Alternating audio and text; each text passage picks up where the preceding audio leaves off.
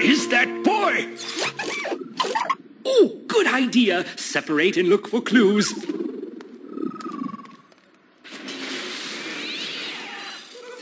I found! It's a stick! now, what did you find? Yes, yes, I see. Time travel residue next to DNA from Wilbur Robinson. That, plus my stick, must mean.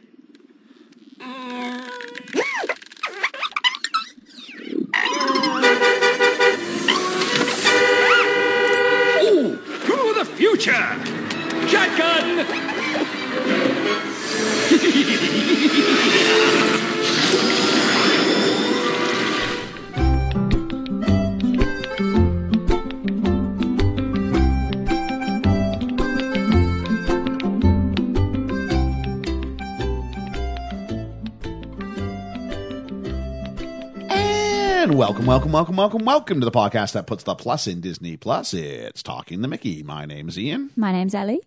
And I'm Ethan. And that's all we've got this week. Georgia had the nerve to call her shot on a film and then go, can't make it this week, guys.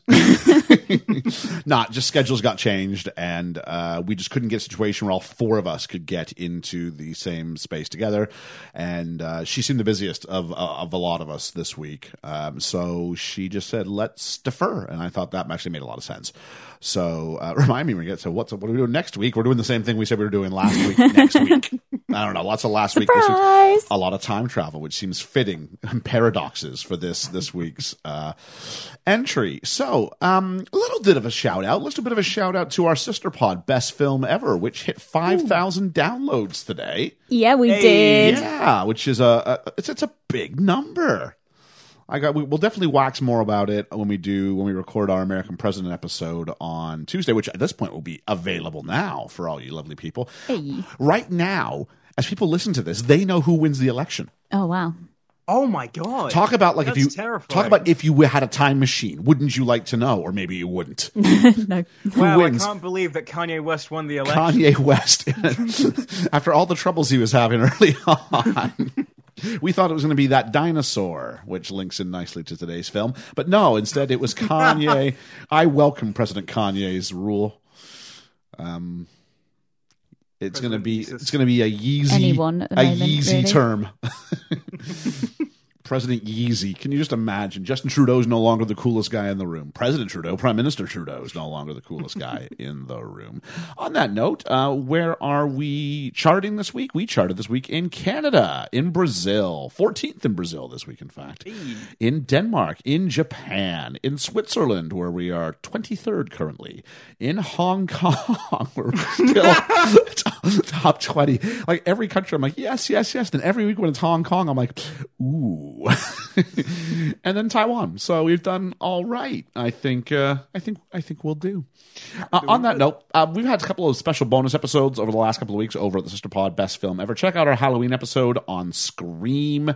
And of course, like we said, our special episode on uh, the American president just in time for Election Day. And our Julia Roberts roundtable. And our Julia Roberts Roundtable, edited by Ethan. Look at that. Hey, my first time, and it My- was a load of fun. My plate got lighter. I appreciate that, buddy. uh, also, on top of that, uh, just one shout out really this week, and it's for Dwayne Smith. Dwayne Smith. a part of Georgia we played by both Ethan and Ellie this week. yeah, because it wouldn't be. It wouldn't, I was hoping we didn't even talk about it. I'm like, I hope someone jumps in with the Dwayne Smith echo. So there we go. Uh, Dwayne Smith was letting us know that he was watching. Oh, I don't even remember what he said he was watching. He told me he was watching something. It might have been Onward. I don't know. Said he was watching something. I was like, cool. Thank you for that. Um, apparently, it was enough to get a shout out. Uh, that leaves us with Disney news. Ethan, what's news, news and noteworthy in new and noteworthy in the Disney news area this week? Yeah, we have only one piece of Disney news uh, currently, and it is Oscar Isaac has been cast as Mark Spector in the Marvel show Moon Knight. So he's going to be our new sort of big, edgy, wacky superhero, and I'm so excited for That's that. a whole lot of words I don't really understand. I just thought the same thing. The only word I recognised in that was Marvel. but Oscar Isaac, I know, of course, played Poe Dameron in the new Star Yeah. Wars films. He was also the villain in that terrible X Men film, Apocalypse. Oh yeah. what a waste of his- Oscar Isaac. Well, this is the thing. This is like the third time you've got a Marvel actor who was in a really bad Marvel film come over to the MCU. You had Chris Evans, then you had Michael B. Jordan. So now Oscar Yeah. Isaac's getting like his uh, His turn. his uh, w- rejuvenation. We've got I this. We've got this really clever, quippy, sarcastic, naturally comedic guy. What do we do? Let's have him never talk. That was a great choice for Apocalypse. but anyway, he's going to be in what was the name of the show?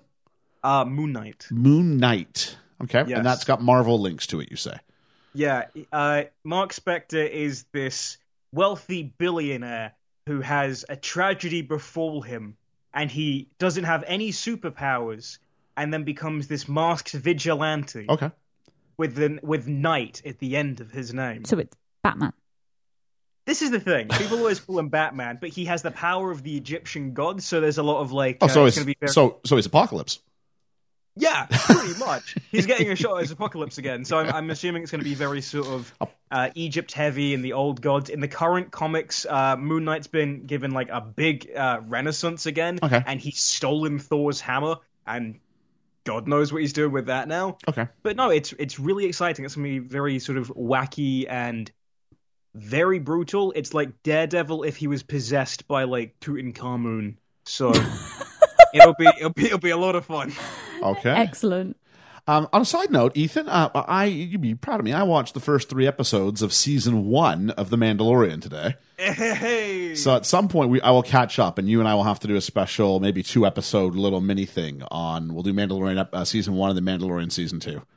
Mandalorian season two has been going very good so far. Okay. The first episode came out, and I'm not going to spoil anything Don't. because that's very unfair for I'm, you. I'm three episodes in. Yeah, but I'm very happy in the direction it seems to be going right now, and the links they have to to books as well. Right. They brought in a a side book character from one book as like a character which has never happened. So I'm, I'm very excited that they're they're not just embracing the movies and like the cartoons. Okay. So on that note, uh, I look forward to seeing more of it, and we can definitely let's definitely arrange for some sort of little special bonus eps, and we'll sort of spend an hour on each season once I'm through. Once I'm through season one, season one, we'll do that. Once I'm through season two, we'll do that, and we'll just sort of uh, knock that out. Uh, on a side note, uh, here's the question I had, and I sort of prepped you two for going. We need to have a bit of a discussion. I thought let's do it with the microphones on, because So you didn't prep us, in fact. You just well, I prepped you, prepped the, us that I prepped would you be. to be ready for a conversation. So anybody out there, you're finding out the same time Ethan and Ellie are finding this out. Because when Georgia said she couldn't make it, I thought I had a plan. And I was going to go, I know what we can do. We can review The Incredible Hulk. It would make sense. It doesn't qualify for best film ever. There's no need to have the overlap. I don't think George is especially precious about Hulk. Da da da da da. And then I discovered that The Incredible Hulk is the only MCU movie not available on Disney Plus. currently because I know I Universal- know Spider-Man, the, Universal the have the Spider-Man rights. movies. The Spider-Man movies aren't on MPM. Well, no, oh, sorry, uh, apologies. Right now. because Spider Men are Yeah. yes, they're MCU, but they're Sony productions, and that's the way that's going to be. But somehow Iron Man crossed over, but Hulk doesn't, and they were both put out by Paramount, I believe, Paramount or Universal. It's, it's one of the two. Yeah, And somehow Hu- Iron Man's made its way over, but Hulk has not. So the question is, if we're going to go through the MCU films in order, do we skip Hulk? Or do we say we're going to review Hulk because it's part of an overall Disney franchise, if you will, but you can't access it on Disney Plus? What do we do? I think we'd have to change our tagline at the opening. Uh, we, we, we'd be even more plus than Disney Plus on that episode. I, I think we, we'd have to because all the box sets include it, and a lot of the promotional ma- uh, material recently has been also showing like Edward Norton Hulk again. Uh, Yeah. so it's it it's not crazy important, but it establishes a pretty major character. I think Yeah. we can't pretend that it doesn't exist. Absolutely not. And also, when you consider the fact that we've then got to look at the Avengers films and things who have got Hulk in them, Well, Hulk in them, yeah. And then it's, it's, it it's still would that be silly to iteration. ignore his origin. It's that iteration of the Hulk, even if it's not the same actor who's playing Bruce Banner. It is that Hulk. They- it's it's his they storyline. reference it. They They reference reference it, it and they well. and they bring back other characters from that film into subsequent films. Yeah, because I'm- know because in uh, Avengers One, he's like, "Last time I was in Harlem, I like Yeah. nuked the city or Yeah, something." there, and then there are references to it. yeah, It is the canon. bit a big plot of Luke Cage, even though technically not canon to the MCU anymore, is the Hulk ruined Harlem, Well- and Luke Cage is having to pick, like pick the pieces back Well, up. which character has to present the Sokovia Accord to the Avengers? Oh, it's, exactly, it- yeah, yeah. I mean, it, it's it's a main player in in, in, in the Hulk hmm. film. So I think what we've decided here is that we are at some point we are going to do Hulk, and then we welcome people to find it. Uh, through whatever means that they are able to, should they have legal access to a streaming site, please please do so. Should you decide to copy it on physical media or purchase it, sorry, on physical media, uh, by all means go ahead and do that. Uh, we are endorsing legal um, acquisition of of these ma- materials, but we are break into Ed Norton's house and force him to re- redo it to reenact himself. it. Yeah. Yep. So we are going to go down that road. It's been determined. So okay, excellent. So at some point we will do Incredible Hulk. I just don't know for the next one. Do I need to be prepping for Captain America, or do we need to prep for Hulk? So Hulk, I'm glad to know that's the option we are taking. Huzzah! So, um, while we are kind of going from one abomination, let's go to maybe another. Oh no! Well, uh, Ethan, why don't you tell us about uh, Meet the Robinsons? Would you? Uh, this was your choice uh, in in a Yeah. when we, we needed someone to step up. You went, I've got one, and you had a movie named, and I went, haven't seen this one. So why don't you go ahead and tell us why you chose this film? So I chose this for several reasons. One, because you said no A tier films, and I went, "Oh, what's a what's a non A tier Disney film that I'm sure will get a bit of entertainment? I'm sure this one will work." And it's one of those ones I saw as a kid years ago, and I always come back to it every so often because I just find it, I find it entertaining at points, and I like. I would agree with that story. synopsis. Yeah, it's entertaining at points, and it's very. It's very Saturday morning cartoony. It's Yep. like if there was a massive Hanna Barbera crossover, and it's so wacky. I have think it's- actually seen a critic who reviewed this as like one giant Hanna Barbera episode. Oh my god. Yeah. That's amazing. But no, I've always enjoyed it for that, and I think it's it's it's the dark era of Disney, the early 2000s, where they're trying to do 3D animation and it's not good. you oh, just Oh, had not. Chicken Little. You're Yeah. about to have the Wild. This is a very rough patch for Disney animation. yeah. not as rough as the wild. though. Nah. um, I'll, I'll say I I found a Roger Ebert. Uh, he makes passing reference. I mean, he's really going nuts about I don't know, Plants versus Zombies. He's going nuts about some other animated 3D feature of a time, but it's it's just how 3D everything, how computer animated everything is going, and how it's not looking good. Now, I think I don't think we get to where we are today without these growing pains in the middle. But yeah, they're a bit rough to look at. Yeah, it's um, it's not great. I mean, when I was looking up all the stuff for Context Corner, I was I was shocked to discover how not dark a history this has, but I was very shocked to go, oh wow, they they've really changed a lot about this. This did not go well. Well, why don't you go ahead and start us off then with Context Corner and let us know what we're getting into here. I wish I'd known before we started with Meet the Robinsons. So yeah, Meet the Robinsons. It's the 47th animated Disney classic film directed by Stephen J. Anderson. Yeah, a name I hadn't heard before. Neither have I. He's not really done anything else since. Well, at least it wasn't. What was it? Oh. What was it? Yeah. What was what was the wild? It was Spaz, wasn't it? yeah, Steve, was it Steve Spaz Williams? That's it. At least it wasn't Spaz on this one. I don't know what awful word the J stands for, but I Uh, think it's better we don't discover. It. I think it's better not to. But yeah, it was based on a, a book called The Day with Wilbur Robinson, which was by William Joyce, who was an author and an animator. Yes. And I didn't really know the stuff he'd animated until now. Uh, he did the Robin Williams animated film Robots. Oh, that's not good. Yeah. Yep. So Disney took the project on board and then wanted to use uh, his art style and then went, wait a minute, you just did robots. This is the same art style we were going to do. So it had to change the entire art style for it and then went back to like 50s cartoons. So a lot of like Warner Brothers things, uh, Peter Pan, Alice in Wonderland, Cinderella for that sort of aesthetic. Okay. And then the production starts in 2004 for what they wanted to be a 2006 release. However, Disney acquired Pixar in 2006, and John Lasseter, our favorite boy, Yeah. comes on, and he becomes the chief creative officer uh, for both Pixar and Disney. And he sees an early screening, and he says to Anderson's face, "I don't like this at all. Change it." Yeah. Because he said the villain was not good. Uh, the bowler hat guy villain is not threatening. He's not scary. So ten months later, sixty percent of this film has been rewritten, reanimated, redone, reshot. Sorry, this was changing rewritten to have the bowler hat guy as being scary. menacing. Yeah, More scary than he was, I guess. yeah. Oh, But if you're going to tell me that 60% of this film was rewritten, Ethan, I'm going, yeah, I believe it. Oh yeah. yeah, it feels like a hot mess. So yeah, they they changed the ending, the villain. They changed. They were like, oh yeah, we'll we'll put a, a T Rex fight in this because that's what was missing was the T Rex. Yeah, wait till we get there.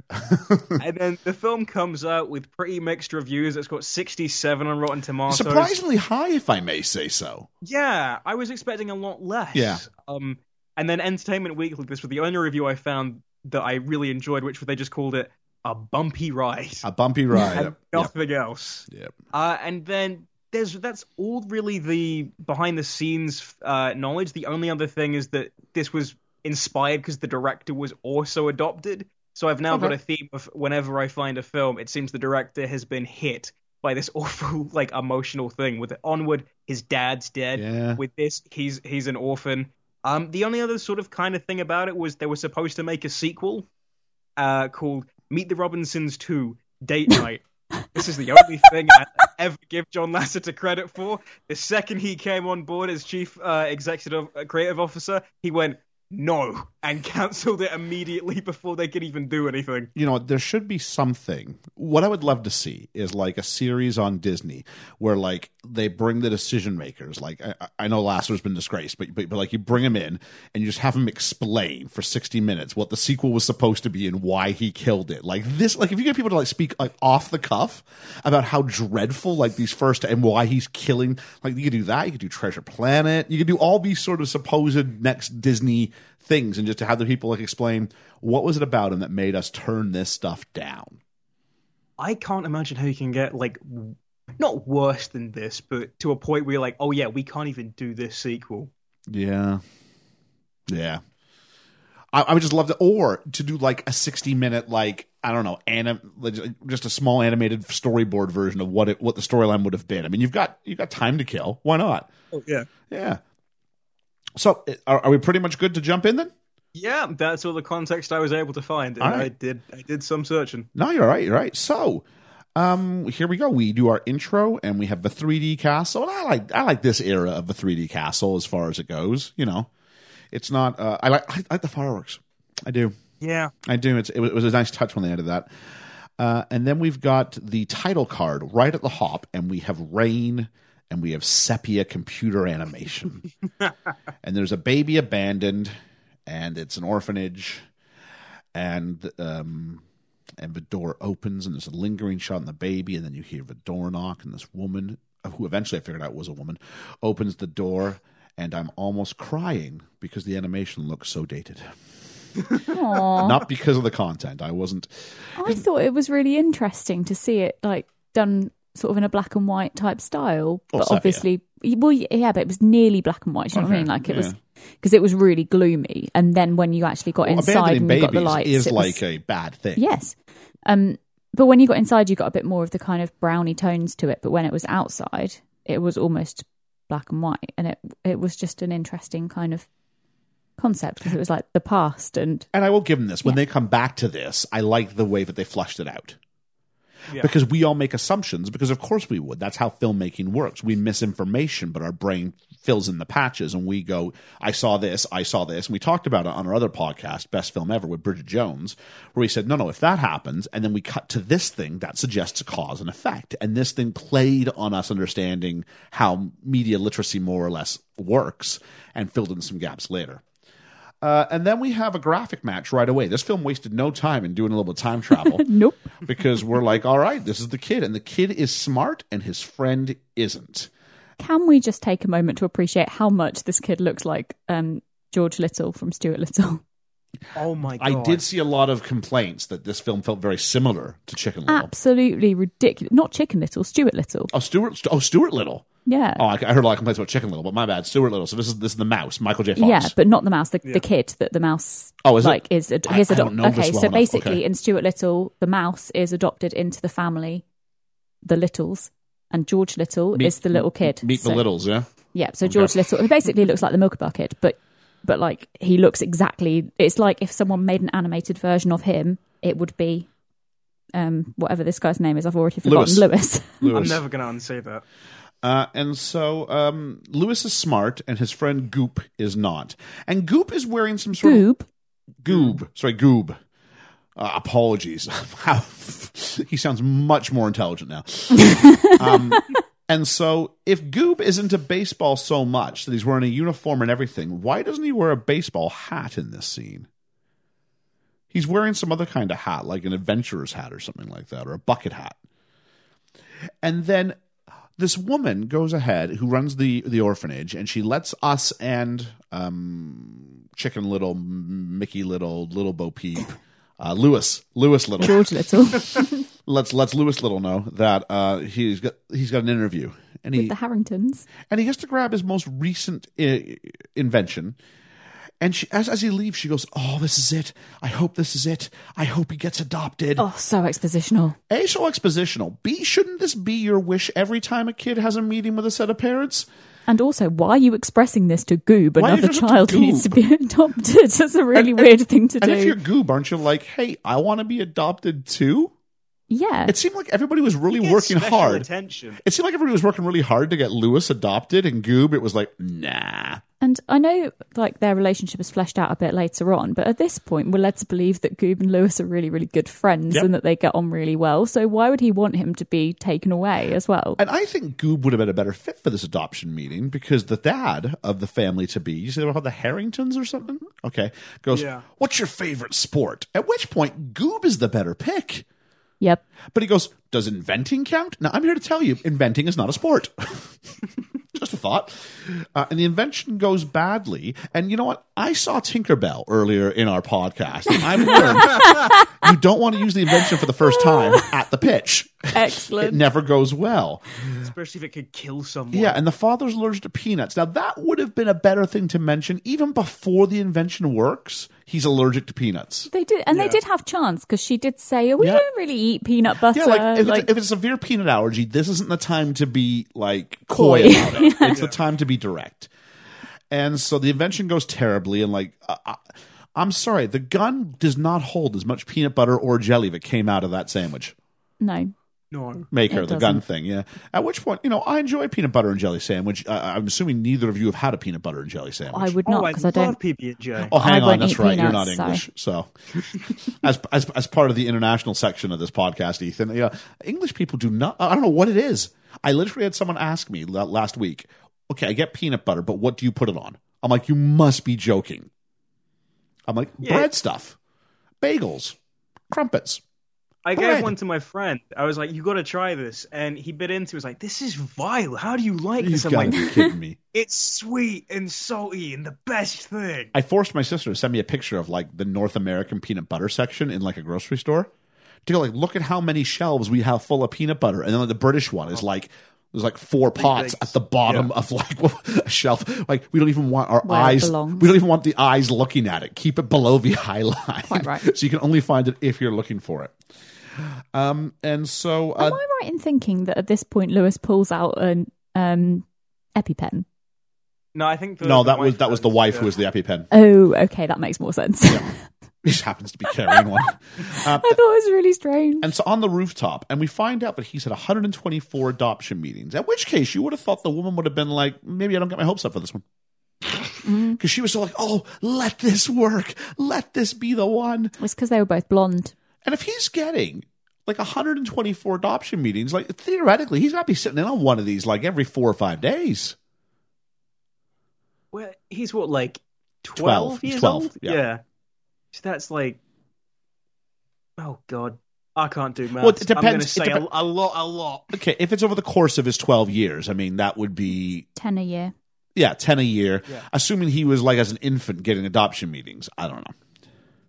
So, and this is where we find out that, um, oh, but when he shows it's been 124, he flips over this piece of wood that's got all the counting on it. So sad. I don't know if you noticed, every time he got to five and would cross one out, he would then like throw away that color marker. Yeah, It was never like like two red strokes and three blue strokes, and it was always like all five would be red, and then all five would be blue, and then all five would be white. And I'm like, what? What's the deal? Then he got to fifty. I like that. He got to fifty and just wrote fifty. Same with one hundred. Yeah, that would make It- sense. It, was a, it was a nice bit of a, It- a bit of detail. it gives the idea that it film. actually that it actually was like a cumulative count, and he was marking, Yeah. you know, benchmarks like five thousand downloads for best film ever. Why not go ahead and give it a shot? It's I do not want to do that in a tally chart if that's all right. No, I won't do that. Um, I'm imagining tiny baby Lewis like writing down his first tally of didn't like me this time. Goo goo gaga. I'm sure it'll happen in the first 10. um, and we find out that teenagers can't be adopted. And I'm like, all right, I guess that's our race against time. But then we never really go back to it. Yeah. Like, this didn't like lead to any sort of desperation. Like, I thought there was going to be a race against time. And if it's been rewritten so much, maybe that explains that. But I thought it was lazy storytelling. Um, and then Lewis goes from not even my mother wanted me. And the woman's like, hang on, it must have been really hard. And he goes, you're right. She's the only one who's ever cared. And one's like, uh, I'm not really saying that. She's the one character, but well, despite the, the stupid uh, exposition and like you know making Goob feel really bad, um, I, I was kind of on board with her logic here. I really liked this scene. I thought it was really moving. So it was it was really interesting to have kind of a different perspective on adoption given and kind of from the perspective of you know maybe the parent was really struggling or maybe there's a reason that the child was given up rather than it just being like you were abandoned. Yeah, I don't know. if Angela Bassett didn't have to do as much exposition, I'm sure she'd be an okay character. Was that Angela Bassett? Yep. Yeah, not bad, not bad. Yeah, she didn't have enough to do, but that's not. Mm. I don't know how else she could have worked her into this because the, the the film had to happen in the future. So yeah. Yeah. And then there's a dolly zoom to show the how brilliant the brain scanner invention is, which is really clever when you're doing it with animation. And in case you want to know what a dolly zoom is, you can find that out by listening to our episode on Goodfellas over on Best Film Ever. We talked in some detail about dolly zoom, but the idea to emulate a dolly zoom using animation, it was one of the few moments I actually went back and rewatched it. I'm like, hey, dolly zoom. So yeah, and then we have an invention montage. And like like Lewis is at the university. Like, how is he getting to the university? Who's letting him in? What kind of Mickey Mouse orphanage is this? Literally Mickey Mouse orphanage because it's a Disney pr- film, isn't it? But like, what's going on here? This kid's just allowed to wander willy nilly across random city USA. The song He over goes the to top the of this montage is crap. Sorry, He you both goes to the uni- Oh, go ahead, Ethan. he goes to the university, and the guy's like, "Well, where's your parents?" And Lady's like, "I don't have one. I'm an orphan." Oh shit! Sorry. Yeah, just come in in. you go. it's, it's a get joke of jail every single Every time someone approaches him, he just goes, "My parents are dead. My parents don't want me, and now you're refusing me an education." Yeah, just okay, go, go.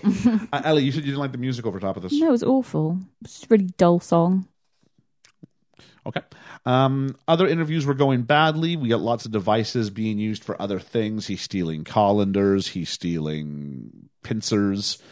Uh, now Goob has a baseball hat on, thankfully, and Goob appreciates coffee in a nice little joke. Oh my god, this made me cackle. And actually, this was a nice bit of payoff because this was actually going to be a major plot point. So the idea being that he's so tired, and when we find out, oh, you know, you get a science nerd for a roommate, It's what you get. And Angela Bassett's all like, well, you know. Hopefully it works for him, and I'm like, no, no, no. Like you have, a, there's a duty of care here. You're sending a child out. this is pure neglect. Sending a child out who has not been allowed the opportunity for sleep. This is not just a laughing. This is one issue I had actually. I think Goob gets a raw deal yeah. throughout this film. I think Goob gets a raw deal. oh yeah. I did notice, like the first moment that we saw Goob as well, I noticed like the bags under his eyes, and I was like, "That's a really weird choice of animation. Why have they made him look like he's not slept?" Yeah. And because he was having this like friendly little exchange with Lewis, and it wasn't until this moment I was like, "Oh, it's actually like a massive character point." Okay, point, yeah. And then Lewis is done with his inven- interviews, and he says he won't be rejected again. This invention is his future, which I wrote out because I figured it might be important. It turned out, yeah, it was. then we go to the science fair, and we meet Doctor Krunklehorn. And correct me if I'm wrong, Ethan. This sounded a lot like I think one of the podcast's favorite actresses. I think it's I like was say. it's Laurie Metcalf, isn't it? Yeah, it's Laurie Metcalf. I only noticed it the second time. And, and, and the, she has more to say in the second bit, but the, you know, so uh, Laurie Metcalf, of course, who played Jim's mom on Treasure Planet, Yep. and uh, Andy's mom in Toy and Story. he's on Toy Story. Anything Yep. else? Was that it? I have a Uh, feeling there was another one as well. There might be, but I yeah. Was she in Scream One? Because she's in Scream Two. she's not in Scream One. Ah, No. that's. Oh yeah, and she's I, she's Sheldon's mum and. She's Courtney, yeah, Courtney Sheldon on Big Bang Theory. She's on. She's in Lady Bird. She's in. Yeah, she's done lots of stuff. But as far as the podcast went, yeah, I have a feeling there's another one, but I'll try and find out. I think it was Jim's mom. I think it was just the, the, not Jim's mom. Yeah. Yeah. Jim's mom. I thought we felt she was underused in that. Um, and so then we we, we find out that the uh, Dr. Krunklehorn has invented the caffeine patch, and I'm like, that cannot be safe. the number of patches you have. Um, Definitely not safe, but hilarious. Okay. Um, and then we sort of juxtapose her with the gym teacher, who's just like there being, you know, typical high school gym coach. And then we have Lizzie and her fire ant farm as they uh, violate copyright on the Wednesday Addams character. She was great though. And then we have some film kid who's checking things out. I thought it represented all of us. And then Lewis has a radio flyer wagon, which is actually a really big thing throughout American film, a radio flyer red wagon. I think it's the wagon from is it a Christmas story? He's got a radio flyer red wagon? I think. I think so. Yeah. And then we meet Wilbur Robinson, whose job it is to give us as much information as he can in about 90 seconds. Although he lies about being a time cop. Uh, we get the idea that there's bowler hat guy is traveling from the future to take Lewis. And this is where we got bowler hat guy and what I only called his spider hat. We later find out that spider hat is Doris. Is that right? Yeah. Yeah, I Doris. do not All right. understand This why. was a really weird, weird Oh, choice of voiced villain. Voiced by the director as well. Who? Um, Doris or bowler hat guy? Bowler hat guy. Oh, really? Okay, so bowler hat Yeah, guy which is explains a lot. Yeah, yeah, I think it does. Um, and so he, uh, the, the Doris, the spider hat, investigates and screws with literally uh, Lewis's device underneath a sheet. There's no reason this thing had to be underneath a sheet, and the movie can't happen if it's underneath a sheet. Grand reveal. I guess Lewis promises he won't blow things up, and the science teacher's like, "Lewis," he goes, "No, I promise." He goes, "Okay, good enough," which implies that Lewis was trying to blow things up previously, and the only thing that you know, well, this time I don't mean to. It's like, well, no, it's kind of what inventions do. You're a bit of a screw up, and it's starting to work, and then the flan, the flan, the fan flies off. And like this thing should like be finished spinning the minute it leaves its rotor. It's not that, but it like has like independent propeller properties now. It can propel itself. Uh, and like takes out like a light and like causes like rain to fall and then like the kid's volcano experiment that wouldn't work earlier now works and he's ruined the science fair And the fire ants attack someone. fire ants attack the, The coach coach, yeah. because the coach gets covered in like in like sugar or something Uh, Oh, it's yeah. the stuff Lava. from the volcano, Yeah. yeah. Yeah. But can we also just mention the coach's legs were ridiculous? they were really small in You know, like comparison to his really big yeah. yeah. Well, the parts of them were really muscular. I think this is a parody of the guy who goes to the gym and skips leg day and only works his upper body and has a bit of a gut. but it wasn't but his he's got whole huge legs. arms. It wasn't just like really skinny legs. It was like they were really bulky in certain Well, places. I'm okay then- with the fact that in a film about scientific progress, uh, that they make the athlete out to look stupid. I'm quite okay Yeah, with that. It was just bizarre. Um, and then uh, Wilbur chases Lewis because Lewis is all emo about ruining the science fair. And then Bowler Hat Guy, who I literally think is my avatar from Buzz Quiz World. Whenever I play that, my character looks just like is. this guy, except for he's got a top hat rather than a bowler hat. Like he's like, He's like a more scuffed version of Dick Dastardly from yeah, Wacky Races. Yeah, he's just like he's just like exa- exactly. Yes. He's just like old timey 1920s twirl the mustache villain. Isn't he? Oh, say I'm gonna oh rub my hands together. um, and uh, he takes the invention, and then we go back to the rooftop. Up on the rooftop, quick, quick, quick. Uh, Lewis has a portrait of his mother that's supposed to be important, but it's something he's just drawn in his own book, and she doesn't even have a nose, And by the way, it's not important. and it's not important. we never see it again. Never seen it again. I'm not even sure we saw it before, or if we did, it I was like think once. we did, but like just him drawing it was Again, I think it was supposed to be something that was going to be called back on and wasn't. So he rips the pages out of the book and rips all the invention schemes out, away, and then he balls up the actual like diagram of the invention, and then Wilbur throws it back at him and pretends to be a pigeon. yeah, yeah, but that does come back later on. Oh, okay, I guess so, but I'm- Yeah, oh, I really because this is in essence my real introduction to this character, and I'm like, I just struggled with Wilbur throughout. Yep. Yeah. Um, and they fight about Wilbur being from the future and the acting in this. I never thought I'd say this about voice acting, but the acting in this is rough. Yeah. There's two scenes where they like bicker with each other, and the and the acting is dreadful. It's that bit. We'll get to it later on. But Wilbur's voice actor when he just goes, "Oh no!"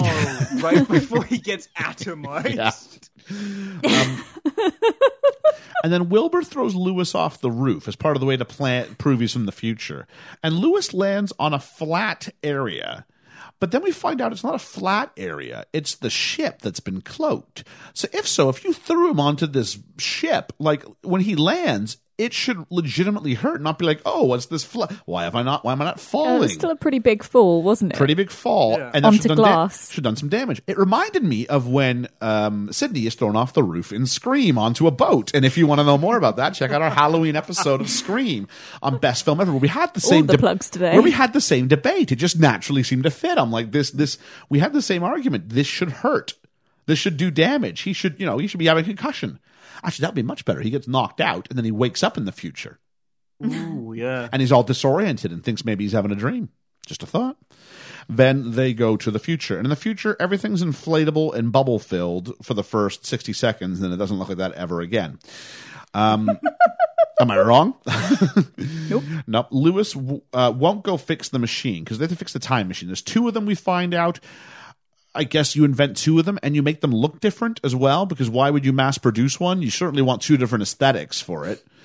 Uh, that's what that's what Ford did. He invented one car and then he invented a, a totally different second model of car. And we found out that the one was stolen by bowler hat guy. I thank God Wilbur's here to give us all the necessary exposition we need with just enough vagueness so the plot can happen. And he's convinced that um, that Lewis can fix it. Um, my apologies. Uh, so the machine Lewis won't go fix is actually the memory reader because they haven't broken the Yeah. time machine yet. And then guess what, guys? They break the time machine. Wait, no Yeah. way. yeah. And then Lewis has to try and fix this ship, and there's more fighting, and the acting remains bad. And it's weird because they made up by admitting, I can't trust you. Yeah, well, well, I can't trust you either. And somehow they went, Oh, yeah. We've got something in common, and they shake hands. And I'm like, But your understanding is that you don't trust each other. This shouldn't bond you. I, I didn't get it. Uh, Bowler Hat Guy has an appointment, and he's got a unicorn binder. And am I supposed to laugh at him because he's a little girl? Is that what I'm being told? Yeah. Yep. Like, it's the whole look how emasculated he is kind of kind of trope. Because even as the joke after is like, "Oh, your your name's Mary?" Yes, it's short for Marion. Like it was If always that's a the, boy's look, name. He's the woman. Yeah. Yeah.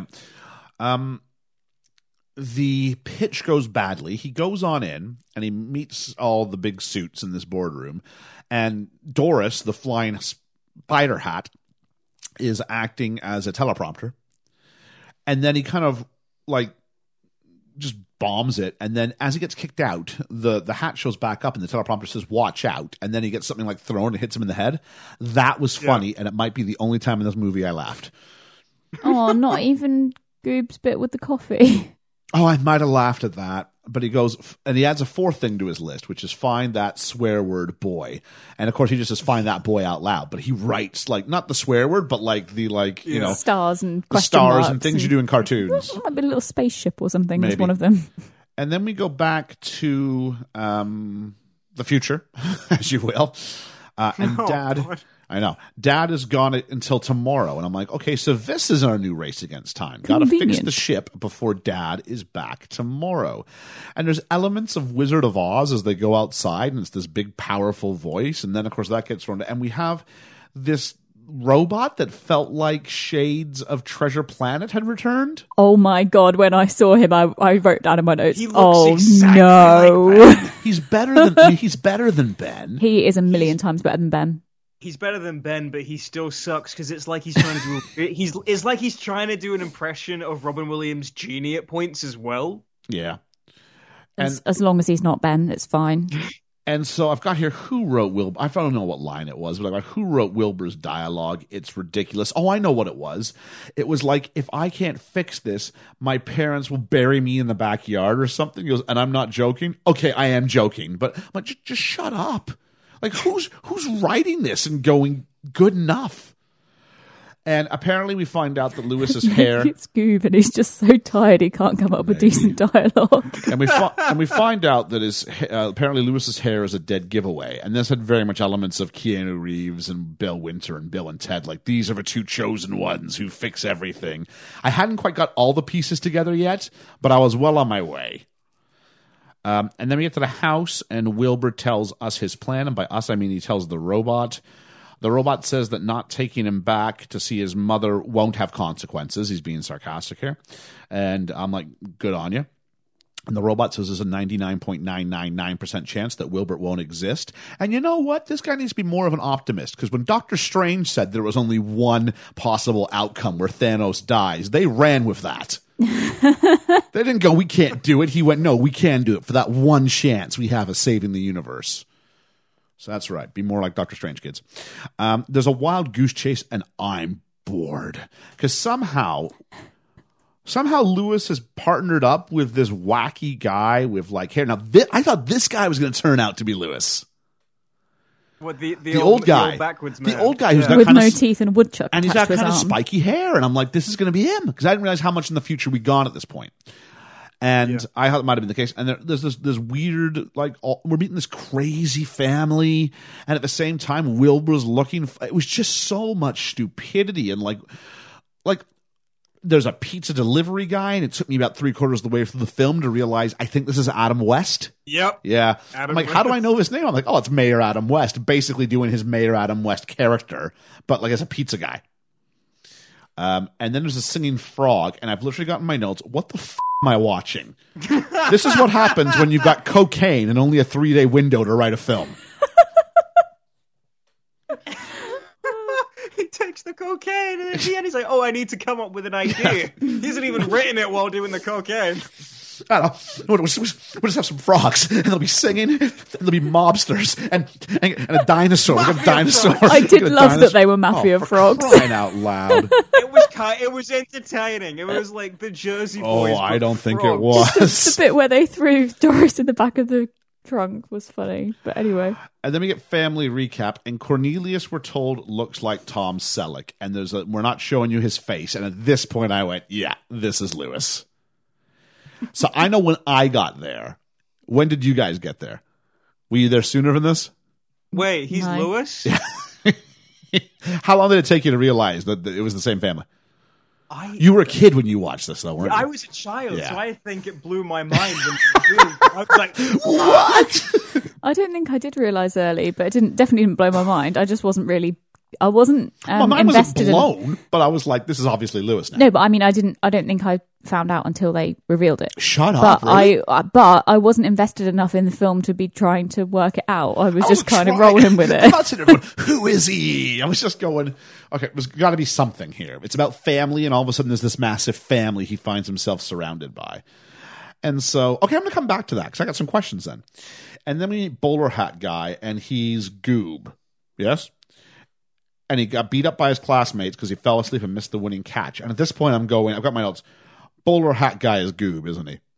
yeah, The- Oh, the mi- really? You knew this at this point? Yes. Oh no. The minute the Starts the, the minute You're the like- the minute like like you know ah you know oh, you say "Tw- twirl my mustache eh goes and sits down and says gives it a reverse frozen and says don't let it go.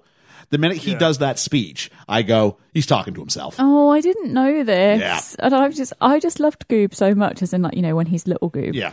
Um. So I, I mean, spoilers for for the later on questions, but I I absolutely adored him. And then when I found out it was the same guy, I was like, no. No, I got here. I, I, I got here at this point. Yeah. And I When also Groot's loved like, the Mr. Steak, you're my only friend. yeah, I loved his felt little that. steak. I thought that was really cute. Mr. Steak, my only friend. That was cute. Uh, and then we find out keep moving forward. It's apparently Wilbur's dad's motto, which of course uh, Lewis hates. We learn all about Robinson Industries and how his dad had lots of failures, and we see all these different uh, versions of a time machine. Wilbur being one of those failures. Sorry, what was one of them? Wilbur being one of those Oh, failures. jeez. And so Lewis is able to work on this because apparently bes- there's no new tech besides screwdrivers since the 2000s. There's not one piece where he went, "What's that?" He was just like, "Yep, I know." What, like, if I mean, over like thirty-seven year window where like nothing changes in tech, like yeah, but the, the, the end product, but the pieces you make are all the Yeah. same. with such advanced changes in the actual technology Yeah. and things. Yeah. Yeah.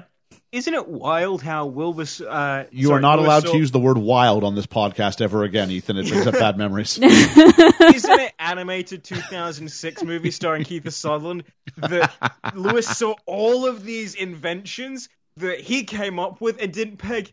Wait a, wait a minute. I thought of that. Yeah. I was making that. Well, Yeah. he does when it, when you get the well, the peanut butter reveal and at the jelly end. machine. Oh, there's the, yeah, which is interesting. Uh, then we find Bowler Hat Guy's plan. Uh, should I because he needs to kidnap uh, Lewis? He's to start determined because he just doesn't know how these work. So, do we blow up the house? No. Do I turn him into a duck? No. And you're telling me this is the more threatening version of this villain. This is the scarier version. And then we go dinner. And where are you from? And he goes, Oh, I'm from Canada. And they go, Oh, that's North Montana. I fucking hate this film. This film has made Canada part of the United States. Once again, I want to state for the record, I have no problem with the United States, but I do not like this propaganda that suggests we are nothing more than a hat on top of America. I would quite like you to repeat that statement after Tuesday. Wait, if uh, if this is coming out after the election, hello, President Trudeau. Yes, uh, Kanye, please, I, I wish us uh, hope in creating a uh, Yeezy people uh, future for our two peoples. Um, and then there's a food fight. I'm like, and it turns into a dubbed kung fu movie. Oh, I love that. Oh, what the fuck is this? It was very. It was like I said before, very Hanna Barbera at this point. You know Like what? parody and, and I- goofy. I will argue that once we meet the child version of this character, this scene makes more sense, actually. Yeah. I will argue that. But there was nothing up until this point that made me think that the nice, mild mannered, typical mom I'd met to this point is now going to jump on the table and like kung fu movie with like, in- including like the bad dubbing. Oh, I love that. No, stylistically, it was good. I'm just going. It just felt for. Was there anything that suggested of besides place. besides the fact she teaches frogs how to sing? I'll give you that. That's weird, but there was nothing that suggested she's going to take dinner, which seemed to be so important. She's like, "I'll come down there and get you," and then they go up there. And what dinner's so important because we're going to have like a food fight. Yeah. It was one of those things I think they just went, hey, this would be a funny, like, a segment if we do. How do we incorporate it? Oh, no. This would have been better if Let's it. Rufio came down and went bangarang. Rufio, Rufio, Rufi. oh. oh no. Um, and then we've got. Uh, so also, I've got in my notes here. This is what happens when you let bots program a movie. you know, just just just spit out a movie script. Here's what we okay. There's a food fight with this, and Lewis goes, "Is it like this every night?" And the response is, "No. Yesterday we had meatloaf." Which I thought was a, a, a good right line. And the second course is always PB and J, and this is where we get the peanut butter and jelly gun. And at this point, I'm going to readdress Ellie, who said she did not know it was the same family, and go, "What were you?" This is a segment I had to call. What were you thinking here? I don't even. I was bored here. That's valid. So was the writing team. But But, like, we need to get the PB and J so, out, I or mean- what was it name? Joe's gonna I- have like a meltdown. at this point, yeah, I, that was weird. But at this Yeah. point, you've got to have something, don't you? I mean, there's got to be something that goes, okay, he belongs to his family in some capacity because that's his. And in like 40 Yeah. years, they still haven't fixed it. Yeah, that seemed unlikely. Yeah. Um, and so um, this is we also had a little side plot for all two minutes where one of the like the Rat Pack frogs turned into like a zombie slave thanks to like because we've established here there's like mini Doris who's like a remote control Yeah. version of Doris. This Yeah. is weird. Doris can squirt out like a tiny. I'm gonna rephrase that. Doris can pop out like a little drone that can mind control frogs and people. but somehow isn't attached to some sort of hive mindset. So Yeah. like so like when mini Doris is on someone, regular sized Doris doesn't know it's happened, Yeah, Which feels weird. the hat guy who's controlling it. Yeah, yeah, I don't know. And so um So Lewis tries to fix it. He can't fix the peanut butter and jelly gun. The same thing happens, and the family celebrates it and goes, Failure is good. You learn more from your failures than you do from your successes. Nice little Well said. moral for the story. I liked that. Yeah. And we get keep moving forward. And this is where Lewis goes, If I had a family, I'd love them to be just like you. Blah. Well, I don't know. I mean, it's a little on the nose, isn't it? Like, could we have had like a moment where they're all smiling and he's smiling and you don't have to actually say like show don't tell maybe? Mm-hmm. Just a thought. Um, and now there's a, di- a dinosaur. And now there's a dinosaur. I don't know. I mean, I guess the idea of playing with time travel is kind of cool if you have a time machine, but it's the only time they do anything like it. Um, and then they somehow the flying pizza mobile flown by Mayor Adam West covers the dinosaur with enough dough that he's stuck on the ground and sets up the line. This dino's deep dished. When you first started this podcast, did you think you'd ever utter that semblance of a sentence? All I know is that someone went to like screenwriting school and came out with this as their like you know. So I Is that did supposed to be a pun? Because I don't get it. what This dino's deep dish. deep dish pizza. Yeah. Yeah. That's all it is. He's a deep dish pizza. He's using deep dished like it's I don't know. He's a pizza guy. He's making a pizza joke. Uh, if you, you want me to, you know, deconstruct the jokes in this movie, I mean, it's it's not gonna. It's not going to go well, and then There we have jokes in this movie. Yeah, and then T Rexes have little arms, and I don't know. Was this the highlight of like the inflatable like T Rex costume phase? This was before. Yeah, it's weird, isn't it? Did Yeah, this spark it? this This feels this whole incredibly segment was dated. for the trailer. This was always for the trailer. Was it? Because in the trailer, it was always like the T Rex being like, "I have little arms and I can't reach," and then it'd be like, "Coming November twenty third. and every kid went, "I want to see that." Oh, jeez. Um, Wilbur, speaking of things he wanted to see, he sees the hat on top of the dinosaur. I cannot believe I'm saying these words. and, hang on, let me finish the full sentence here. Wilbur notices the little hat on the dinosaur and uses the meatball cannon to knock the hat off. Excellent. I cannot. Oh, Like what stuff? Like what was in here before? Like what what stuff ends up on the cutting room floor? But you're accepting this plot. So if my theory is right, because Lewis goes, "Thanks, mom." Lewis has just called his wife mom. yep. Oh, but we don't know this at this point. But it's weird. It's weird. Um, Not as weird as a bit later, but we'll come to that. I don't know. Okay, let me know what that is. The Robinsons then want to adopt Lewis. And this has gone badly. And Wilbur, because he has to, knocks the hat off Lewis. And everybody figures out what's gone on, except for they don't smarten Lewis up. And he just goes from thinking everybody loves me and wants to adopt me to know you must go back to your own time.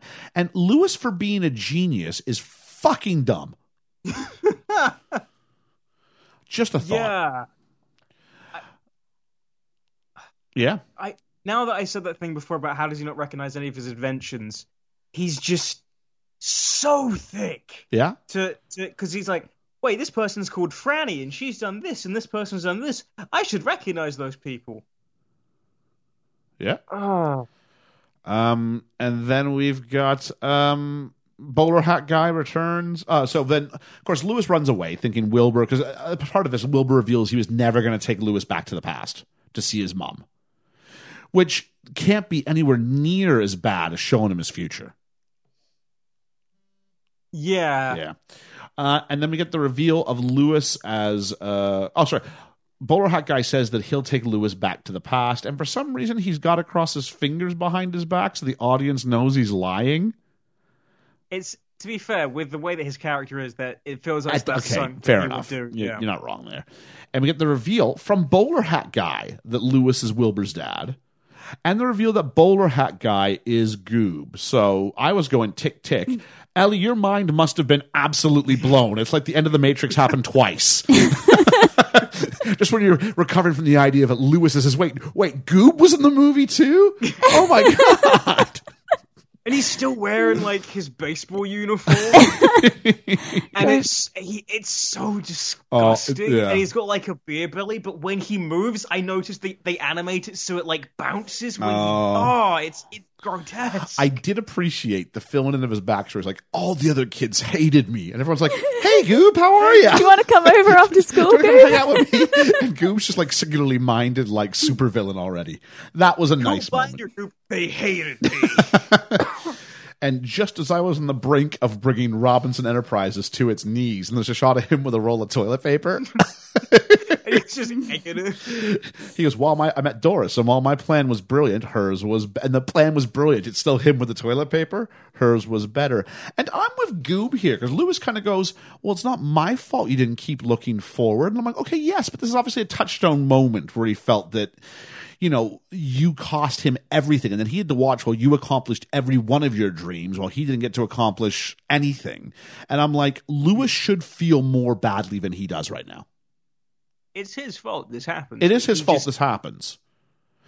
N- Not to say that if you start something in motion, you're responsible for every subsequent action, but you're responsible for no- Yeah. nothing less that action. And the fact that he got assaulted by his teammates, not that it's your fault they punched him, but at the end of the day, like you kept him up all night. There should be something in that. It's you know his fault how that much he didn't catch Yeah. the ball. Goob cares as much about baseball as Lewis cares about his inventions. Yeah. It's Yeah. made clear Goob loves baseball. And he took that from him. So while Lewis might screw up his own inventions by his own designs, Goob fails because of Lewis in the baseball game. Goob fails because of Yeah. Lewis, not because of Goob. And I think that's something that more needed to be done with. And it's not because it's just too easy to go, you're just the loser villain. You should have, hey, keep looking forward. That's your problem. You don't know how to shake off your failure. He didn't fail. He was sabotaged. Well, he Yeah. failed after that yeah, yeah, yeah. by his mindset not being in the right place, Right, but which the- is totally his but, fault. but the which point is about what this Lewis movie is is about saying. like, right, but the original failure didn't. It, it wasn't Goob's failure. no, That's the thing. So he's like, just shake off your failure. Screw you, Lewis. I didn't fail. he's just saying that he needs to stop focusing on the past and move forward in a positive mindset. Ethan, Ethan, help me out here. Yeah. Does Lewis show any regret for his actions in this? No. Thank you. Thank you. This has once again been Ethan in our voice of reason segment. Sorry? I don't think he ever like explicitly apologizes for what he's done, He other make- than like he "Oh, goes back no, and makes it right later. Yeah. But that's not no, he needed to apologize. Yeah. because we think he's going above and beyond here, and he's not. So yeah, uh, Lewis falls off, rolls off the, he escapes and rolls off the roof because the bird noises cue him up, I guess, and that's how we, that's how the pigeon thing we talked about earlier comes full circle, I guess. Yep. Yeah. Like, whatever happened if pigeons are just cooing? Like, is he just rolling off random roofs? They popped their heads up and waved at him. He saw them. You just weren't I was making looking. notes. it's just two very, very deformed pigeons. I want I want a segment of Lewis just rolling off random roofs, like just ending up in traction. uh, the robot is like destroyed, I think, or it's not destroyed, but it's like, they're running away, and like Doris like gets him from the inside with his grappling hook. Yeah, they harpoon him. Yeah. And he's just like a corpse. I guess if you're a robot, you can go ahead and do this stuff in a Disney film. Yeah. I guess because you couldn't do it to a human character. That's for damn sure. Um, and so here's my problem with time travel movies. And I had this problem when we went and saw Bill and Ted, and I have this problem now. Is that somehow when Goob goes back to the past and pitches his new invention, the memory screener thingamabob, um, that this happens now almost like in real time in the future. Like somehow it's like moment for moment, you can see things getting worse, and it's like that's not the way time travel works. like it's It all cool happened. It was a cool effect, but you can easily just take your time machine and go back yeah. 10 minutes before that and hit him on the head with an apple, and it changes it again. Like, that's the benefit of having a time machine. Nothing's permanent. So, um, and then we had the ending to Little Shop of Horrors that happened, where, where, where, where the hats are the plants, are they not? Yeah. A bit more War- War of the Worlds, but No, no, the hats are like Au- the theory All is to hat get Audrey is too in every home, and that's No. what happens with the hats. Get the hats in every home. That means Bowler Hat Guy is Seymour, and I will not stand for that. I think I think he is Seymour. Oh no. Suddenly, Wilbur told me I'm his daddy. please stop. Oh, I just want to keep singing those high notes. Um, and then, so if the past is different, how are the rest of the? Like, okay, Wilbur disappears. So there's like a little Back to the Futuring here, right? Because Wilbur disappears. But the rest Yeah. of the family is all in the same building, and they're all like together, and they all know who Lewis is. Like none of his stuff should exist, except for we need a scary moment that kind of look like zombies. Yeah, because if Bowler Hat Guy does all like, you know, gets the the patent Yeah. for the, the the mind helmet, that means Lewis isn't getting adopted because he's not going to be able Yeah. to show it off at the science fair, Yeah. which means he's never going to that fancy house. Ergo, no, what all of them should be Yeah, Adamite. they, they, they should all be gone. It should just be Backwards Man and Laurie Metcalf going, "We're gonna get you, random unknown child." Yeah. And so then the giant Audrey 2 hat moves around. And so then he goes back to the past and he just so then we've got Lewis at the pitch meeting. He interrupts and like the hat's going to kill him and he just goes, "I'm never going to invent you." And that statement is enough to make the hat just disintegrate. And the guy at the business meeting doesn't care. He just witnessed someone appear out of thin air in a flying spaceship and atomize a robot with his mouth. and then we and then we take like Goob back to the future again, and and then he like looks at like everything being desolate, and then watches it all change. And I'm like, is this really how it works? Do you get to come It's back? like Thanos' reality ability. It's even got the bubbles. it's not bad. Titan was like most planets, full of hats. Yeah. So 50% of all hats disappeared when I snapped my fingers. um, and so then Goob is invited to be a Robinson, but Goob's like taken off. And now they find the list and it's got a question mark on it, which is good because that was how I was feeling about the movie at this point. and then Lewis Sr. shows up and very cleverly, it's got Tom Selleck's voice. Yeah. That was clever, saying he, but he doesn't look anything like Tom Selleck. no. He sounds like Tom Selleck, doesn't look like Tom Selleck at all. And if you'd like to see some Tom Selleck, tune into our previous episode, Three Men and a Baby. Three Men and a Baby being redone with Zac Efron. Hey. Uh, Lewis Senior, it's Lewis Senior plays it really fast and loose with the "What am I allowed to spoil for you?" and "What am I not allowed to spoil for you?"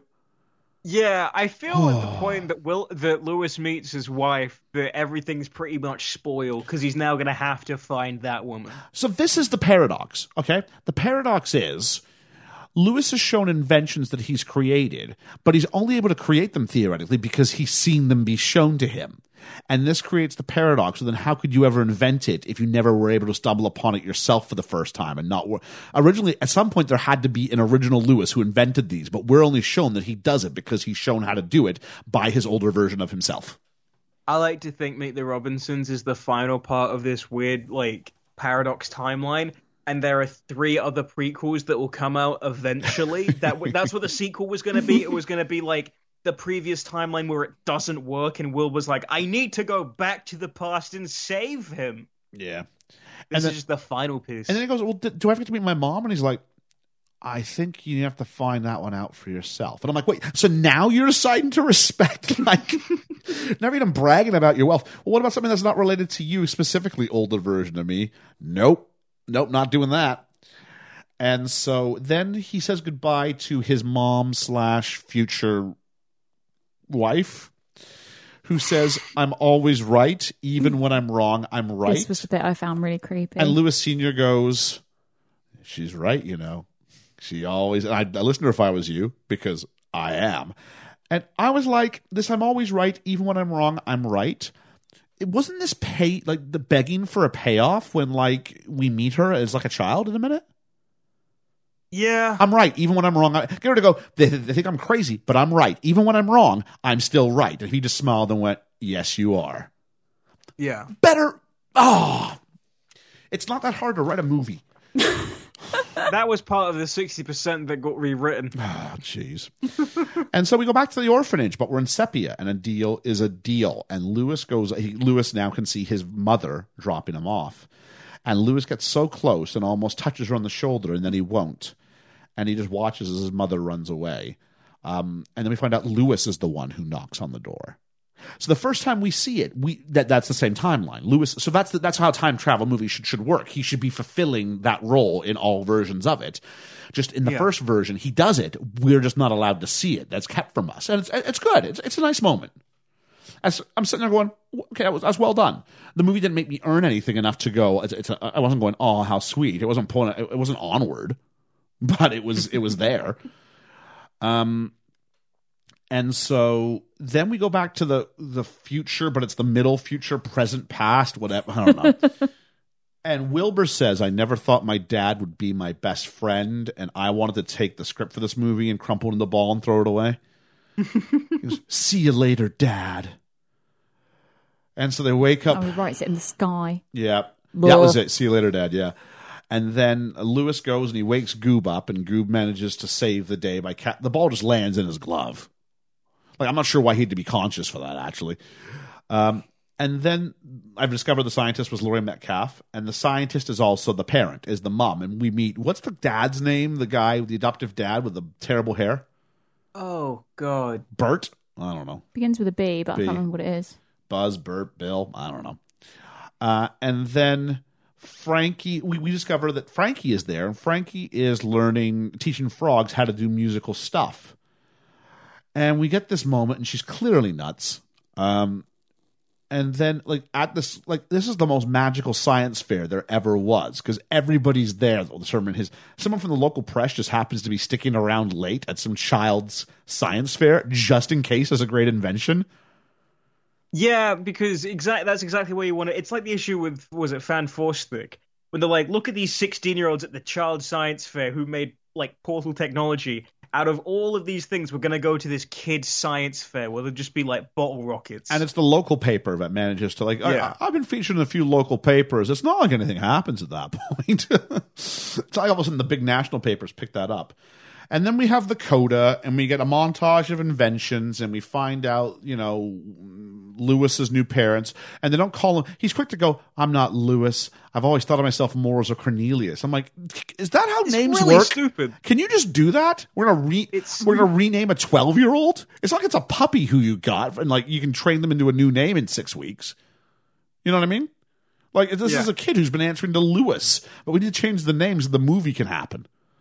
Cute kid, but I hate your name. And there's a montage of inventions in the coda. There's a song called Little Wonders by Rob Thomas. So my sister would have liked that. My sister loves Rob Thomas and Matchbox 20. Um, and I don't know, Ethan, you kind of talk about our songs. What do you think of these little wonders, these twists and turns of fate?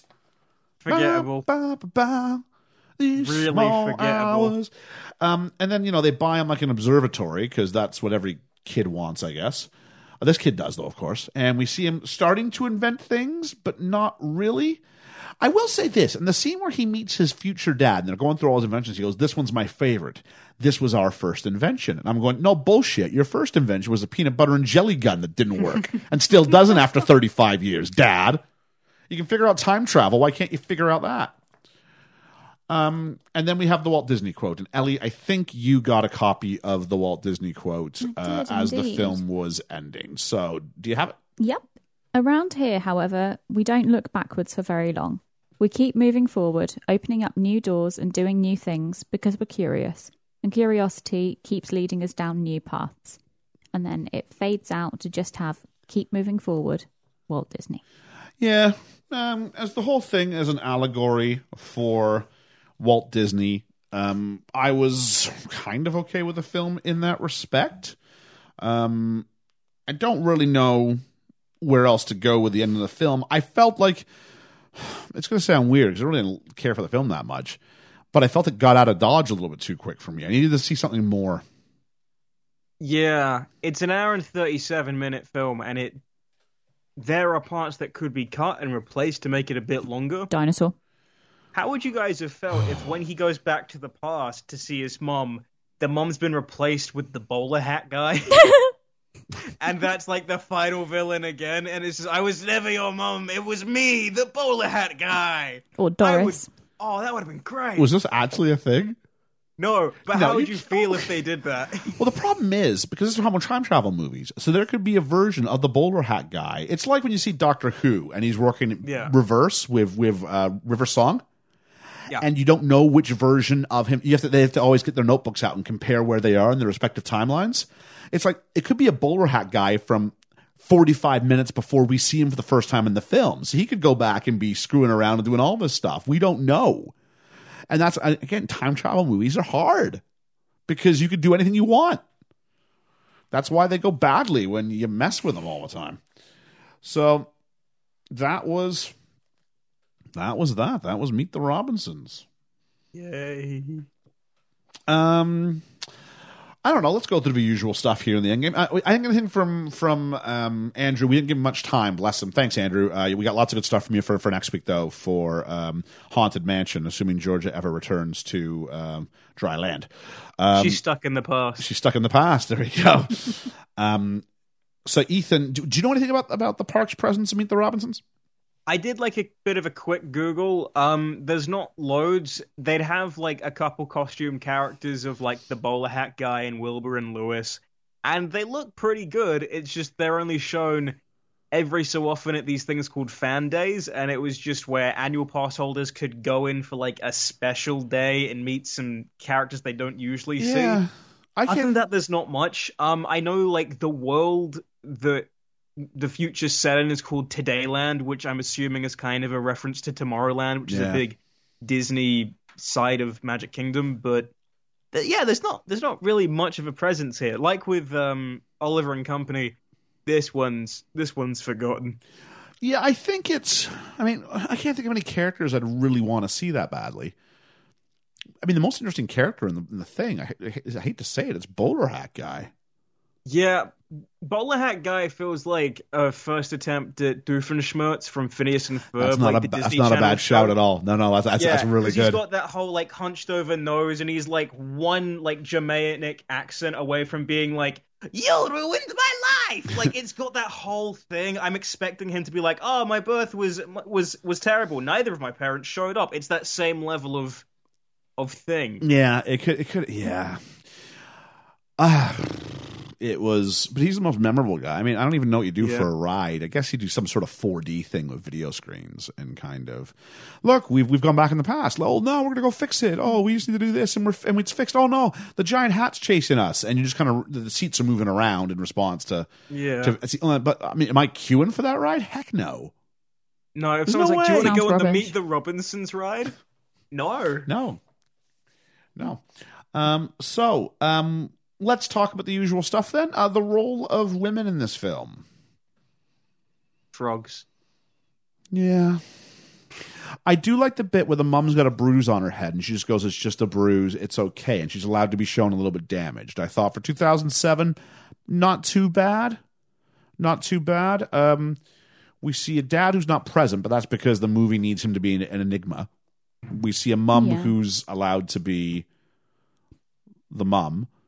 Um, you've got the the scientist lady mum, so Laurie Metcalf's character. Um, she's obviously highly intelligent, so kind of portraying women as being just as clever as men in that regard. Although she is absolutely nuts. when a woman's clever though she has to be she has to be crazy and kooky Yeah. the men who are intelligent get to be just intelligent men yeah, like the nice teacher.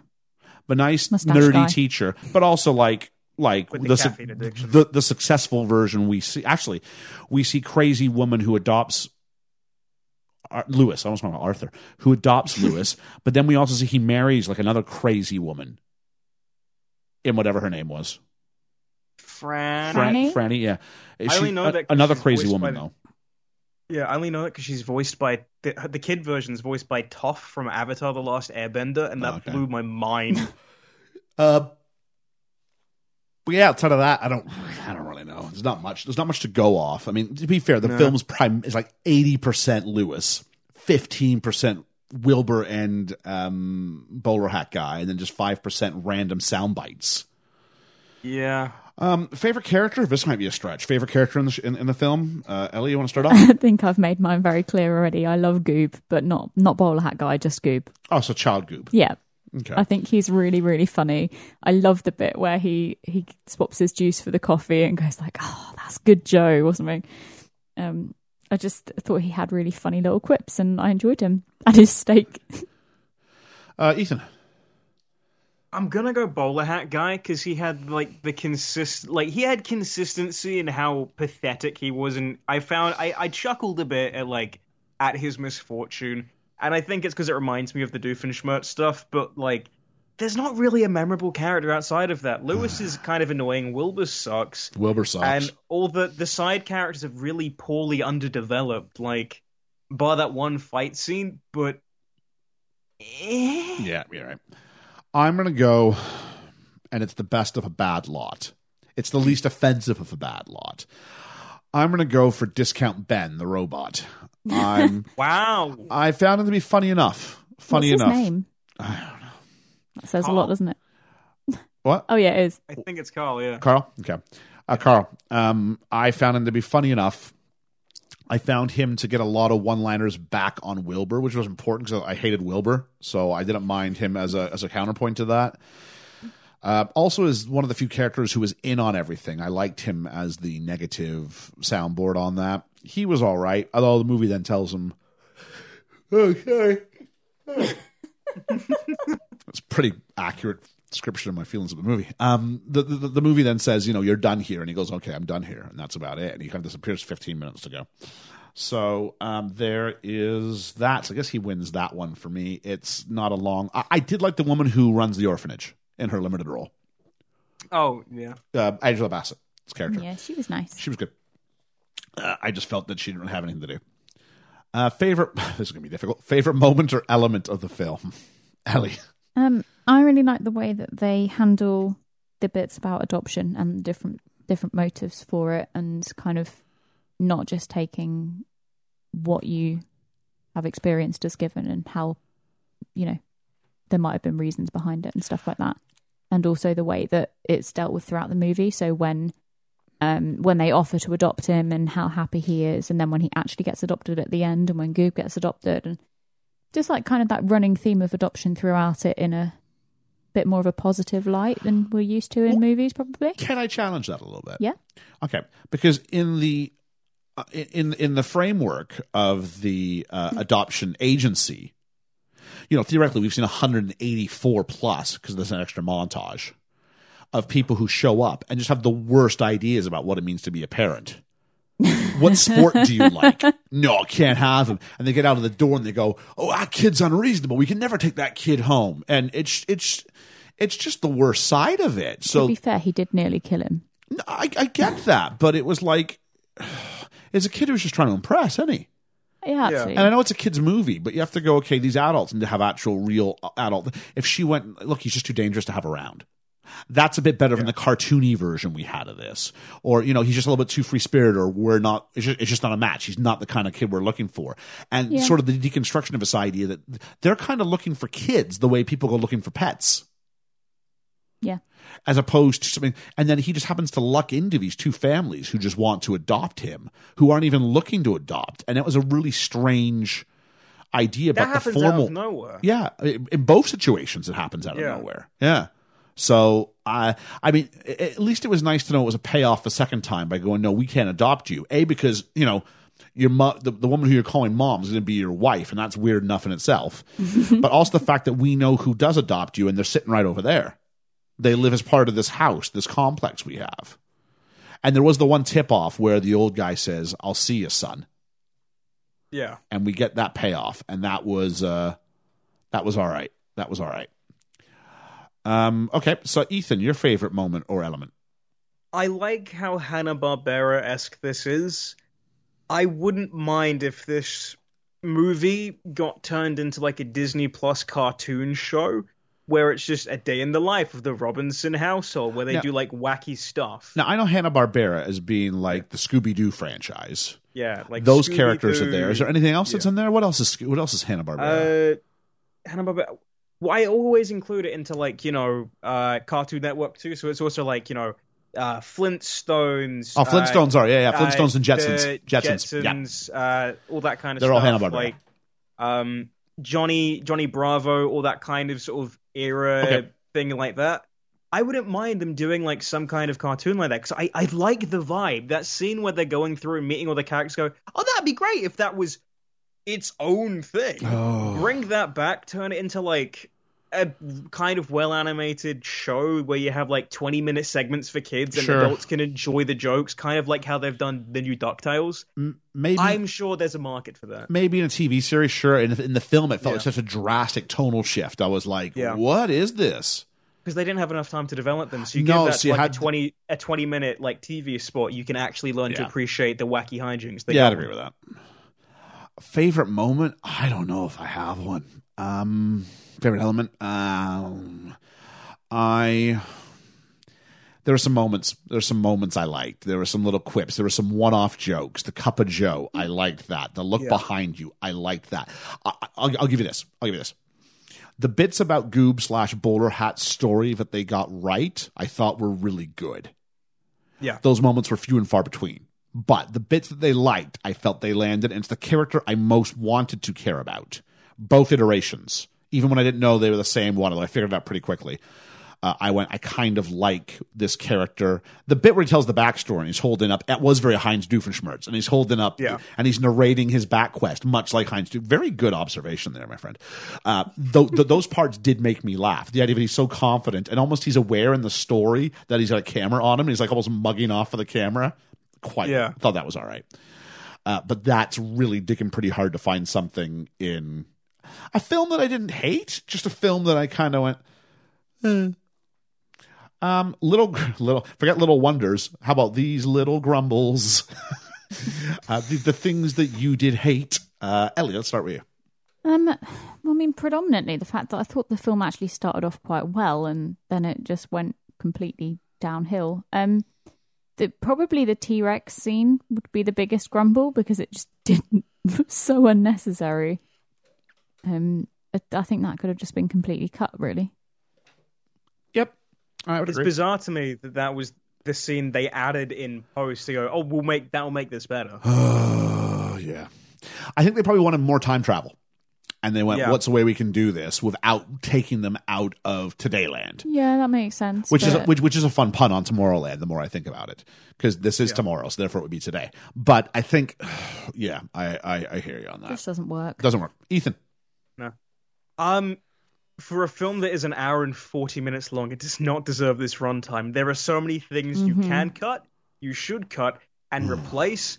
Because this, the pacing is really all over the place. As a kid, I didn't care because it was set piece to set piece, but yeah, there is so much exposition that can be done in better ways. And like Ellie said, that dinosaur scene doesn't need to be there. Do it with anything else. There is a third act that is missing in this film. This it goes act one, act two, and then end. Well, it goes act one, act two, Conclusion cha- and end. chase scene. It's not really a, it's not really an act. Yeah. It's just kind of yeah. I agree with you. Yeah, uh, I'm gonna kind of bounce around. Listen, It's the story, the story of a script, whatever you want to call it. In this, it's just a hot mess. Um, they don't know where they're going. Things are just thrown in there uh, for the sake of being what's called random or absurdist, whatever you want to call it. Um, there are times when that can be very funny if done correctly. There which- were so many bits in this that were just there to be random, like the woodchuck on on the Yeah. old guy's arm. Yeah. Like, what? Yeah, it was just it was just elements where you're going. Um, in, in order to do that and pull that off, there has to be some heart to the rest of it, or it can't just be something you depend on over and over and over and over again. It's like they took a look at Family Guy and went, "Let's mimic this style." But let's do it for a Disney audience. Again, something I think Phineas and Ferb does. I think it's exactly what Phineas and Ferb Yeah. is because they have one of the lead writers on Phineas and Ferb did work on Family Guy. But that makes a lot of sense. Yeah. You know the worst part?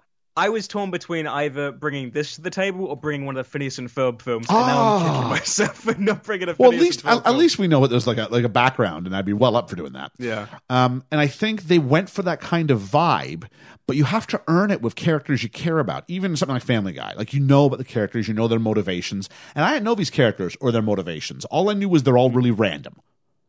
And the only character I kind of knew was uh, I knew Lewis, and I kind of know Goob. Yeah. That's the everything else was just kind of here are these quirky, wacky people, and you learn about them after the fact. And you, I, I don't think you can do that. I think you have to learn about them, and then you get to have them fleshed out with these random bits, so that when you throw to something like, you know, if the first time you meet Peter Griffin, he's beating up a chicken. That's not. That's not. Uh, that, that- that's. You, you can't do that in episode one. You have to wait. Yeah. And so bringing a T Rex into the middle of like a regular dinner party where like it's breaking down doors and falling off of a train's going into a ravine, it's climbing up the thing, and it's like, no, no, don't eat it. Let alone the fact that when they take the hat off its head, the T Rex turns into like a toddler. Yeah, it's Like, like, shouldn't in the fetus position and everything. Shouldn't it go back to like being like just a savage T Rex that you can't control? Yep. Yeah, Yeah. why did he need that hat for that? I- he could have just stormed in anyway. Well, I guess it's just the idea that you can control and say that that way it's not going to attack you. I- And it's not going to eat him. It will just grab him. But I'm just like, this is just stupid. If this was the Meet the Robinsons TV show, that would be like the finale when it's like, wow, we've gotten into such wacky things today, Wilbur. I, I, the more I say it, I, I really would prefer this as a TV show. I think you're right. Actually, I, actually, I'd be well up. I, I, I might even watch it if it was a TV show, and you could Yeah. give me a Yeah, chance I to think so. flesh these out. Uh, I got I a mean, couple. probably not anymore, but I would have done as a kid. Yeah, I got a couple more reviews here, if I may. Uh, Derek Adams from Time Out says the first 20 minutes of this competently animated kids' adventure are entertaining enough, but thereafter the plot fractures, the pace goes into overdrive, and the jokes wear thin. Richard Roeper of Ebert and Roeper at the Movies said, When you see this loony, sorry, let me rephrase that. Whether you see this loony feel good comedy in 3D or in regular vision, it's a lot of fun.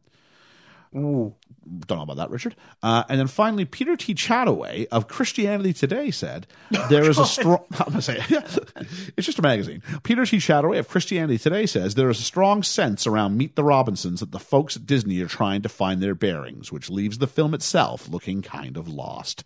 And I totally agree with that by Mr. Chattaway. Yeah. Well done there. I think the film does feel kind of lost and doesn't know. This is the biggest problem. The film doesn't know what it wants to be. Yeah. Yeah. So it's just time for our ratings now. So uh, let's remind everybody of kind of where we are at. This is our 23rd Disney animated classic that we have looked at. The list's getting kind of long, but here we go. In order of how we've reviewed them, we have looked at Frozen, Mulan, Pocahontas, Lady and the Tramp, The Three Caballeros, Sword in the Stone, Wreck It Ralph, Treasure Planet, Aladdin, The Hunchback of Notre Dame, 101 Dalmatians, Alice in Wonderland, The Wild, The Princess and the Frog, Frozen 2, The Adventures of Ichabod and Mr. Toad, Dumbo, Lilo and Stitch, Bambi, Robin Hood, Moana, Oliver and Company, and Meet the Robinsons. So, one being the best, 23 being the worst. Ellie, where have you placed Meet the Robinsons? I've renumbered this twice already, um, and it keeps keeps slipping down. Um, I've put it at number twenty. 20. Yeah, so this is below the Sword and the Stone and above the Wild. Can you, can you name actually your, your, your bottom? Because this is only better in Oh, your no, thing. no, only 'cause then better than people are three gonna- films. People are going to start hating on me because one of the one that's ones that's in the bottom three. Okay, so what what, Oh, what are your bottom three? Out of curiosity, three films. So these three films, everybody, are what Ellie says are worse than Meet the Robinsons. I don't want to say No. it. the, the Wild. Okay, Yep. Please don't hate me. what is it? Alice in Wonderland Alice in Wonderland. Okay, and and Three Caballeros. okay, so there we go. So I think I think I don't think it's gonna be the three Caballeros fan community that's gonna get up in arms. No. nor do I think it's the surprised. Wild. That's got a that's got a giant stand community now because of the Disney Plus show. Uh, okay, excellent. Yeah. Uh, so Ethan, uh, where do you have Meet the Robinsons? This is a lot lower than I was expecting. Okay. Um, this is number fifteen. One five. Okay, 15. Yeah, the Burger King footless number. Um, that is below Oliver and Company and above Lady and the Tramp. below Oliver and Company. So you're splitting a couple of dog movies with a dinosaur I'm, movie. I'm splitting some dogs with a dinosaur. Yeah. Oh, we still got another dinosaur movie we got to do at some point too. So yes, Oh god, don't remind me. I know. So fifteen, you say, huh? Yeah. All right, let's take a look at mine. Where do I have it? I have this film at eighteen. I have it above, uh, above the Adventures of Ichabod and Mr. Toad, but I have it below Alice in Wonderland. so yeah, um, I kind of asked myself, is this a bad film? And I wouldn't say it's a bad film. It's incompetent, is what it is. There's some there's some specks of goodness in here, but it's Yeah, it's bogged down. film doesn't. I, I think that's what he said. The film doesn't know what it wants to be. Yeah. And I feel as a result, you took a story that I really could have. You actually, if you, honestly, if you take out that that T Rex section, take away the mini hat and that side plot of the mini plat, mini plat, mini hat, and go back to just. And then f- maybe now you found ten minutes you can do a, a third act with now. If you got rid of that stupid middle bit, and all of a sudden now I've got a film that doesn't because it jumps the shark strange comment here. It jumps the shark when you have to have the little hat on the dinosaur and the meatball gun. You know what I mean? Cannon. You know what I'm saying? Um, and that part, I think from the food fight to there, I really struggle with. And you can do the dinner. You can still have that. Have it go a different way. You can include the meatball cannon if you need to. I think the meatball cannon only exists as the way to explain how they get the hat off a dinosaur. But Yeah. get rid of that and then let something else happen because I feel that really train joke not intended derails the film. And I don't know. It gives you opportunities because up until that point, I didn't like the movie a huge amount, but I, but I was on board with the story you're telling me. I'm like, okay, I, I feel what I'm supposed to feel here. Here's a kid who doesn't have a family. You have this giant wacky family. You've got this sort of conflict within. Yeah. Um, there's something going on. What could it be? And maybe then you have the opportunity to not have to get out of Dodge instantly, and it just Up feels like then- feels like we're out of time. Throw to the Walt Disney quote. Up until then, it's like a solid five, six out of ten film, and then it plummets. Yeah, I, I I think if it was a if it was a number, I'm probably gonna go five.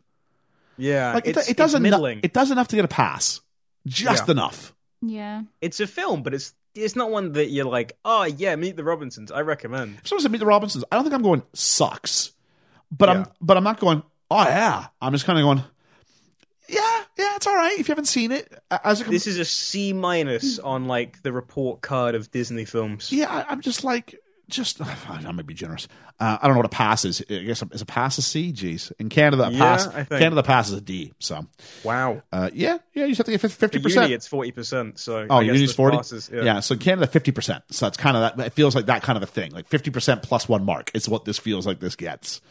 yeah. Um, if you're a completionist, I'm like, yeah, by all means, go see this one. If you haven't seen it, yeah, search it out just to say that you've seen it. Uh, I wouldn't say that about the Wild. If you haven't seen the Wild, just don't bother. just don't bother. Okay. But but this one, no, go go see it. I mean, yeah, it's it's there. It's Disney Plus. If you already have Disney Plus, it's not costing you anything. Go ahead and watch the film. Um, just don't be expecting greatness. That's all. So we've had a couple of kind of uh, middling middling reviews to this point, and it means next week we will be tackling Haunted Mansion. We're put Haunted Mansion is still on the docket. Wait, we're doing the haunted mansion. This is new news to yes, me. doing Haunted Mansion uh, a little bit after Halloween, but that's okay. It was going to be after Halloween for this week if it came out anyway. So Hmm. a little bit afterwards, our second Eddie Murphy film on Talking to Mickey. Hey, after episode the- after episode two Mulan. Yes, your first one because it was all the way back in episode two that we did Eddie Murphy for the first time. Um, and I'm interested in seeing how it goes on. We got lots of information from Andrew Ashevsky. So please join us next week when we go ahead and tackle Eddie Murphy in The Haunted Mansion. For Talking to Mickey, my name's Ian. My name's Ellie. and I've been Ethan. And just as a reminder to the two of you and anybody else that are listening out there, if you are in doubt of anything I am doing, I want to remind you I'm always right. Even when I'm wrong, I'm right. I'll see you next time. Hashtag Ian is wrong.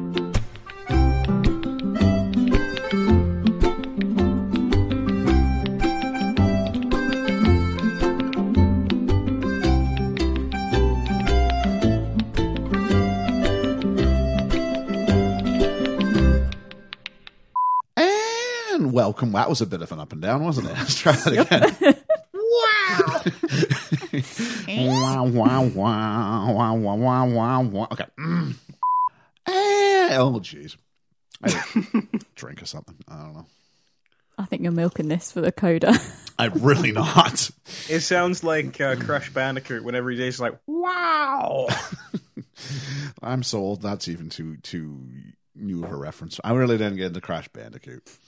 Oh, it's so good. I, I didn't get a PlayStation One till years later. It's not a bad film, Ethan. Just just a film. Yeah. and we had to get It's one through of it. those ones we had to get through. We had to get through it, so I don't really. George is getting off really easy by missing some of these ones. Yeah. yeah.